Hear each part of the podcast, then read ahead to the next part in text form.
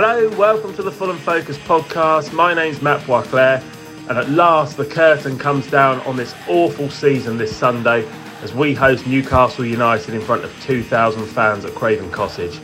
It's another pointless fixture, so we won't preview it as such, but instead, here's a chat Danny and I had a little while ago about Newcastle and Fulham legend Lee Clark. It's Lee Clark in focus.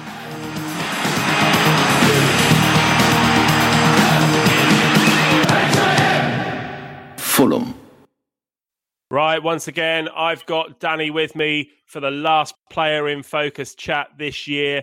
This time it's Fulham and Newcastle legend Lee Clark. How are you, Danny? Ready for this one? Hello, mate. Yeah, yeah. Let's go. Lovely stuff. All right, mate. Well, Fulham fans probably don't look back at Paul Bracewell's brief tenure as Fulham manager with a great deal of affection, but one thing's for sure without him, we probably wouldn't have signed Lee Clark back in 1999. A passionate Geordie who had played nearly 200 games for his boyhood club Newcastle, having worked his way up from the youth team to the first team. His departure was a strange one as he ended up signing for their bitter rival Sunderland in 1997 when his first team opportunities at St James's Park became limited. He gave his all at the Stadium Light, even though he suffered a bad leg break in 1998. Sunderland were promoted in 1999 as they won the league, but Clark was pictured at the FA Cup final contested between Manchester United and his beloved Newcastle, wearing a derogatory t shirt at the expense of his current employers. There was no way back for him on Wearside, and as we had just been promoted to the then Division One, the current championship, having won Division Two with Kevin Keegan as manager before he left for the England job, Lee Clark signed for Fulham for three million pounds. I was really excited when he signed. I thought it was a further signal of intent that we could attract quality players. How did you feel? Yeah, I was I was very happy, and it was just a, a typical Al Fayed signing, wasn't it? To evolve the team ready for the next challenge. Um, there was no sitting around waiting. I remember interviewing Neil Smith, and he said he was very disappointed that he, he wasn't given the opportunity to take us to the next level, at least you know be part of it.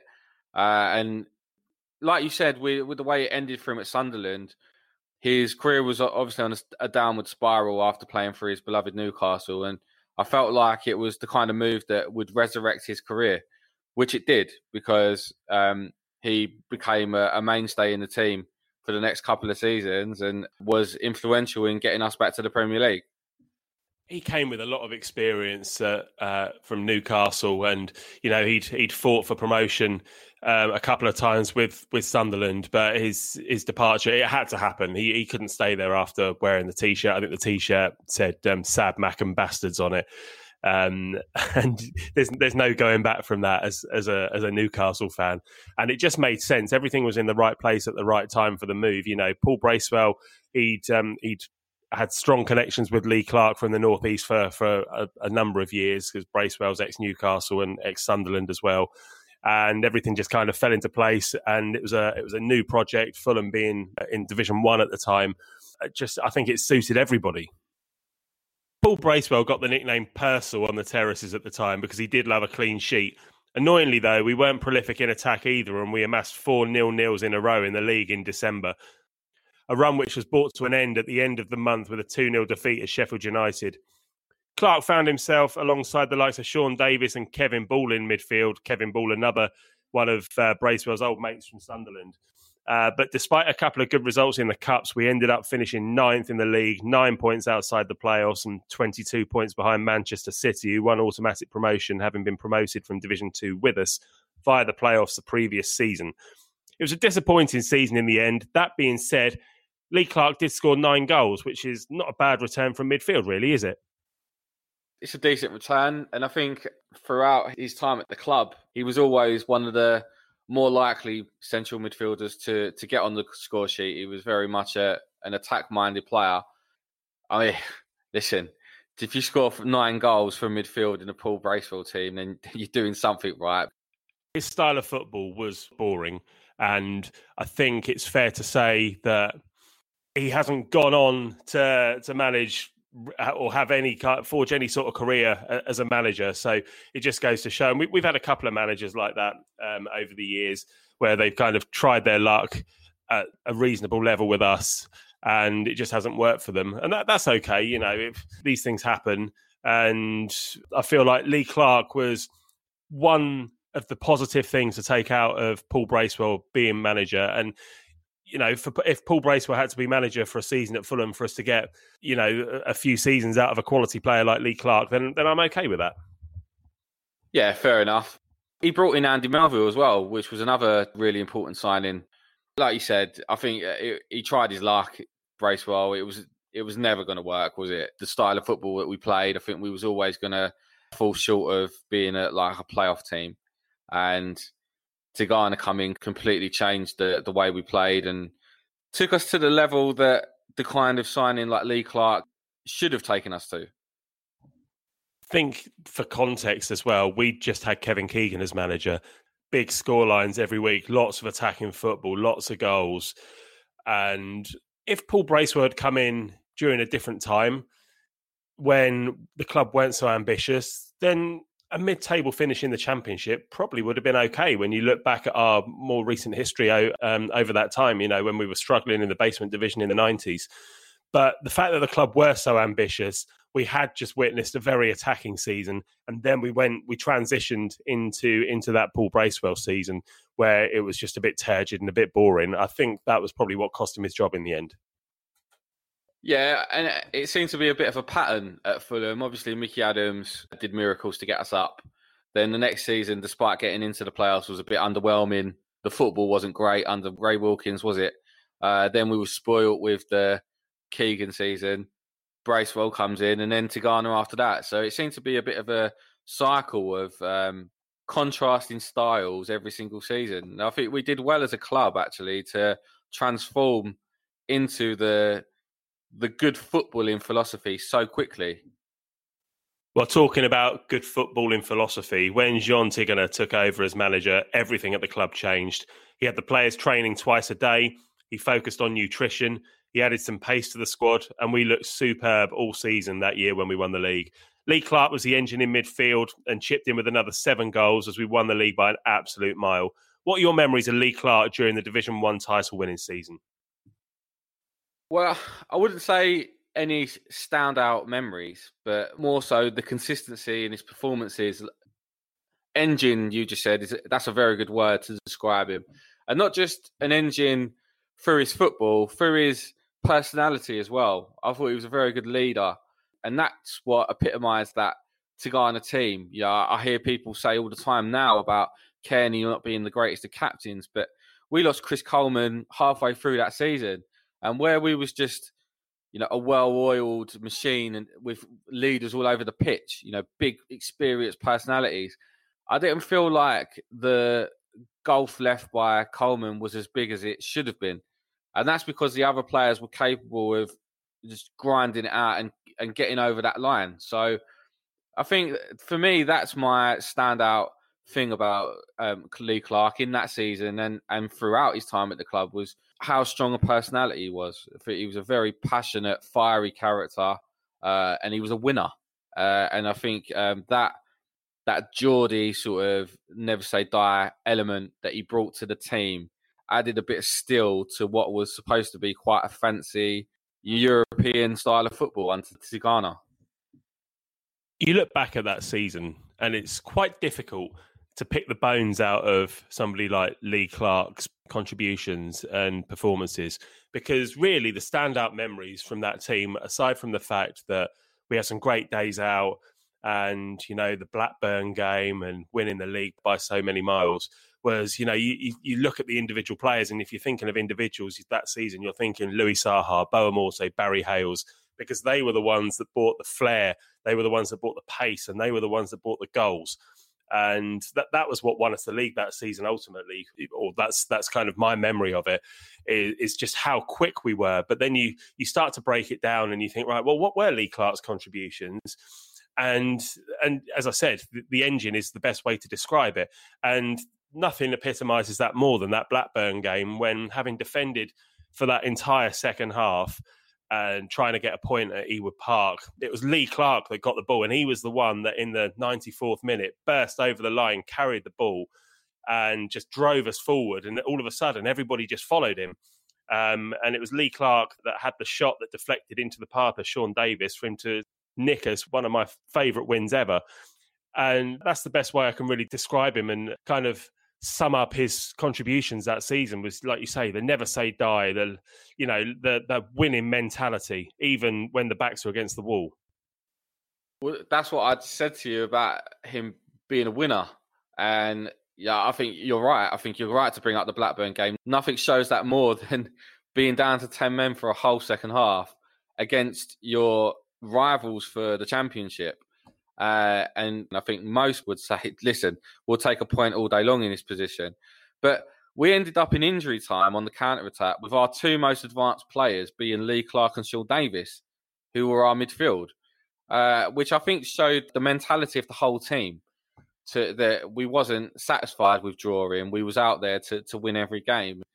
And that's why it was such a breath of fresh air, you know, that, you know, we'd spent so long in in the doldrums, sort of grinding out results uh, and then all of a sudden, we were, you know, like the big guys of the championship. We was just destroying everyone every single week, whether we had ten men or eleven. People like Lee Clark in your team, like I said, that that character, that personality, is the reason why we got so many wins that season rather than draws. You know, turning those one points into three, and that's probably the difference between that team and teams that we've had since. Well, towards the end of our second season in the Premier League, John Tigana left with the club flirting with relegation and Chris Coleman took over. I think Clark had been struggling with injury that season, but he came back in to score the winner against Newcastle towards the end of the season, which put our survival hopes back on track. He then got one against Newcastle the next season, too, to put us 1 0 up. The lead was doubled by Saha two minutes later, but we ended up losing that game 3 2. What are your memories of those two goals? You know, Lee Clark scoring against his boyhood club. Yeah, it's often a, a big debate when a player depends how a player reacts when they score against their former team or their boyhood club. Uh, some obviously uh, love it and and really go to town with the celebration. Some are very mute about it and make it clear that they're going to respect the team they've scored against.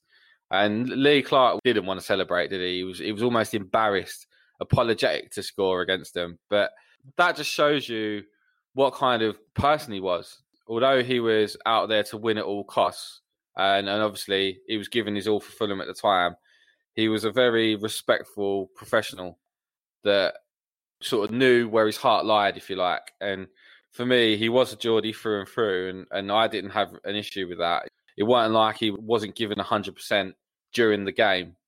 So, you know, I know at heart that it, he was giving his all for Fulham, and I kind of admire the fact that he didn't want to rub it in their faces because I think if it had been the other way around, I think he would have done the same for us. I saw an interview with him um, a while ago where he said that he couldn't have ever scored for Sunderland against Newcastle, but scoring for Fulham against Newcastle was fine, but he just didn't celebrate it. And you know that that goal against Newcastle, particularly the first one, was very important to Fulham because it ultimately put us on our way to stopping the rot and helping us to stay up. And the fact that he didn't celebrate it because it was against Newcastle, I, I think that's quite nice. And it just goes to show is the the love and respect that he has for Newcastle. I know he's got a lot of friends and family, obviously from that way because that's where he's from. And he just he wanted to remain respectful, but get his get the job done and and, and get the game won. So fair play to him. A few days after that second Newcastle game that we lost, Fulham travelled to Old Trafford to face Manchester United. Um, completely out of the blue with Manchester United as the champions, 1 3 1. Lee Clark, now the Fulham captain, got the first goal. What are your memories of that day? I was there, and I got to tell you, it was incredible. Yeah, I've I've had three experiences of Old Trafford. The first one was the very first game uh, of the Premier League era when we was unlucky to lose three two. The second one was the win, and the third one was when we were five 0 down after about twenty minutes. So completely contrasting experience of Old Trafford. But to be there on a day when when we turned them over was, you know, uh, I feel very lucky, very privileged to have been there, uh, and we thoroughly deserved it. And Lee Clark, I think, had a bit of a weird Premier League career for Fulham. Obviously, he was really important in the, in the Division One, but he was a bit anonymous for the first couple of seasons. Like you said, he, he suffered a lot with injuries. And then he seemed to just come back out of the blue and, and chip in with goals, and then he become the captain. and all of a sudden he went from really important to anonymous to really important again. Uh, and it just it's weird how he could just turn it on like that. I, I, think form is obviously temporary, but class is permanent, and I think he's a, a, really good example of that. And and once again at Old Trafford, he was chipping in with the goal, right place at the right time for Steed's cross.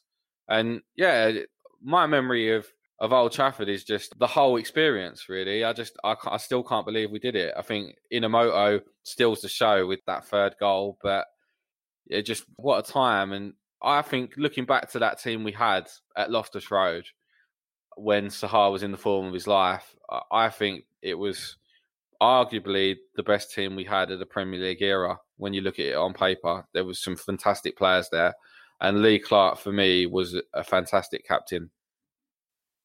Yeah, I agree with you. And just just to go back to that day, I, I remember the journey up on the M6 to to Manchester that day was absolutely appalling. There was horrible accident uh, around Birmingham Way, and I just I remember because I left about nine o'clock in the morning, so six hours that should be plenty of time to to get up there for just after you know midday, one o'clock ish. And ended up having to run to the ground, having parked to make kickoff. Just got in in time for kickoff, and Lee Clark scored that opening goal. And you know, sometimes we take the lead in games against um, against bigger clubs, and you just think, oh well, you know, it's, it's we've had our moment now. Let's just sit back and wait for the onslaught. And, and Forlan equalising just on half time was like, oh, here we go. And when we took the lead again in the second half, I remember thinking to myself, we might get a point out of this. and then when Inamoto scored, I was like, I've just had my hands on my head thinking, oh my God, what is happening here? Because that was that was the first big big result that we'd had. I think maybe we'd beaten Liverpool previously. I can't remember. I can't remember the exact timings of it without looking it up. But that but to go to Old Trafford, that was such a big deal because growing up, I, you and I kind of grew up in a similar sort of era, I suppose, when Manchester United were just winning everything. All the kids at school supporting Manchester United. No one gave Fulham a second thought. So to go up there and, and get that win was was such a big deal to me at the time. Well, in my opinion, and it is only my opinion, that is the best result of our Premier League experience. All the results we've had in the 14 seasons we've had in the Premier League, for me, that's top. Even beating Chelsea at home, for me, beating Man United away was the biggest result we had. I couldn't believe it. Uh, and and like you, when we went two one up early in the second half with, with that Steed goal, all I kept thinking was, I've been here before. Saha did this, uh, his second goal just after half time, and we were 2 1 up. And then Van Nistelrooy scored two goals in like five minutes and completely turned it on its head. So I wasn't getting carried away at 2 1. But as soon as Inamoto's goal went in, I was like, what is going on here? I can't believe it because there wasn't long to go. I think it was about 15, 20 minutes left. So yeah, and and we held on. I think we took them by surprise when Inamoto's goal went in because it wasn't just a set piece or something. If you watch the build-up play to that goal, we're pretty much toying with them.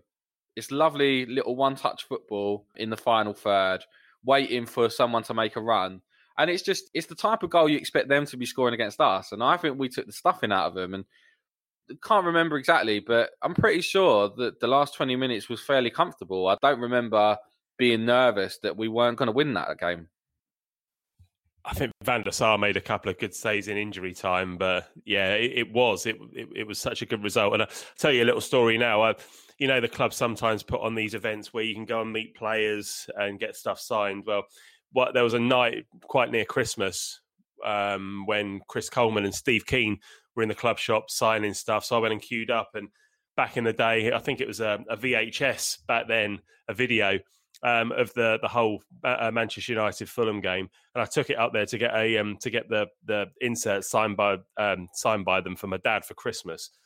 Um, and I queued up, got to the front, and I, I handed it over to, to Chris Coleman and Steve Kean. And Chris Coleman just had, had this massive grin across his face, and he nudged Steve Kean and went, "Here, have a look at that." just the picture on the front of all the players celebrating with Manchester United one, Fulham three on the front. It's just like uh, almost like it must have been one of the best results in his career as well. But let's move it back to Lee Clark again then. So, what did you think of Lee Clark, the Fulham captain? It might surprise some people because I think Danny Murphy is is the most popular choice, but for me, he was the best captain we had in the Premier League. There was something about him. He was just it was just a born leader. A lot of captains uh, nowadays lead by example, but Lee Clark was the type that would get in your face. Bit of an old-fashioned captain, you know, would uh, push you or, or have a go at you if, if you were doing something wrong. I remember playing Blackburn away, a game we won 3 1 at Ewood Park. It was, I think it was 2005. And we were 2 1 up. And then Craig Short had just been sent off for them for pushing Boa Morte over. So we were 2 1 up with uh, a one man advantage now in the second half. A couple of minutes later, Robbie Savage does a tackle on someone. It might have been Boa Morte. And Liam Rosenior does exactly what Craig Short did and pushes Robbie Savage over. So the referee has no choice. He, he's given one a red card. You've got to give the other one a red card. And it was such a stupid thing to do. Just got them down to 10 men. We're winning away from home. And then he does that. And Lee Clark's reaction is incredible. I don't know if there's any footage of it anywhere, but it, Liam Rosenior was only a young man. He, he, might have even still been a teenager. I'm not sure how old he was, but Lee Clark's pushing him, pointing to his head, you know, with his finger, saying, What are you doing? You know, why aren't you thinking? Use your brain. You've let the team down here massively. And you could see how embarrassed Rosenior was from Lee Clark's reaction. And I'll tell you what, I bet Liam Rosenior never did it again in his career. But for me, that's what I like to see. I can't imagine Lee Clark reacting to Adam, Ademola Lookman doing that penalty the way that everybody else did, giving him hugs and kisses. You know, I, I liked the way Lee Clark responded to Liam Rosenior. Um, for me, as a senior player in the team, that's what you should be doing. You should be educating them and, you know, guiding them through the game. For me, he was the best leader we ever had. He was a born leader. He was a warrior. And where he was a Geordie, and I suppose up north they're typically a bit rougher than we are. I just felt it gave him a good edge as a captain. And I loved seeing him go in for a tackle or have a go at the ref or you know at, at even one of his teammates. I loved it. I, I thought it was um, a really good characteristic to have in a captain. By rougher, you mean like more grit, don't you? But harder. Yeah, yeah, tougher. You know, um, yeah. prepared to to grind out results, and you don't care about the whether it's cold or or raining. They're up for the fight. I admired Lee Clark. I thought he was um, I thought those characteristics were exactly what you need in the heart of your midfield. And I think sometimes our midfield has been too soft in recent games. Well, another game that really stands out for me that involved Lee Clark was Aston Villa at home back in 2005. Edwin van der Sar saved two penalties when we were 1 0 down, both penalties from one Pablo Angel. And then Lee Clark equalised in injury time and got us a point. Do you remember that night? Well, I mean, if you were there, how can you forget it? I think it was the first time in Premier League history that a goalkeeper had saved two penalties from the same player. So you've, uh, uh Angel was the first Premier League player to miss two penalties basically in a game, in a Premier League game, and it was just it was one of those mad occasions. Obviously, Andy Cole missed one as well. I think it might have even been the first time a pre, in a Premier League game where three penalties had been missed, and again, uh, it's it's one of those occasions that I regret not staying to the final whistle. I think it's the only time I have missed a, a really important goal.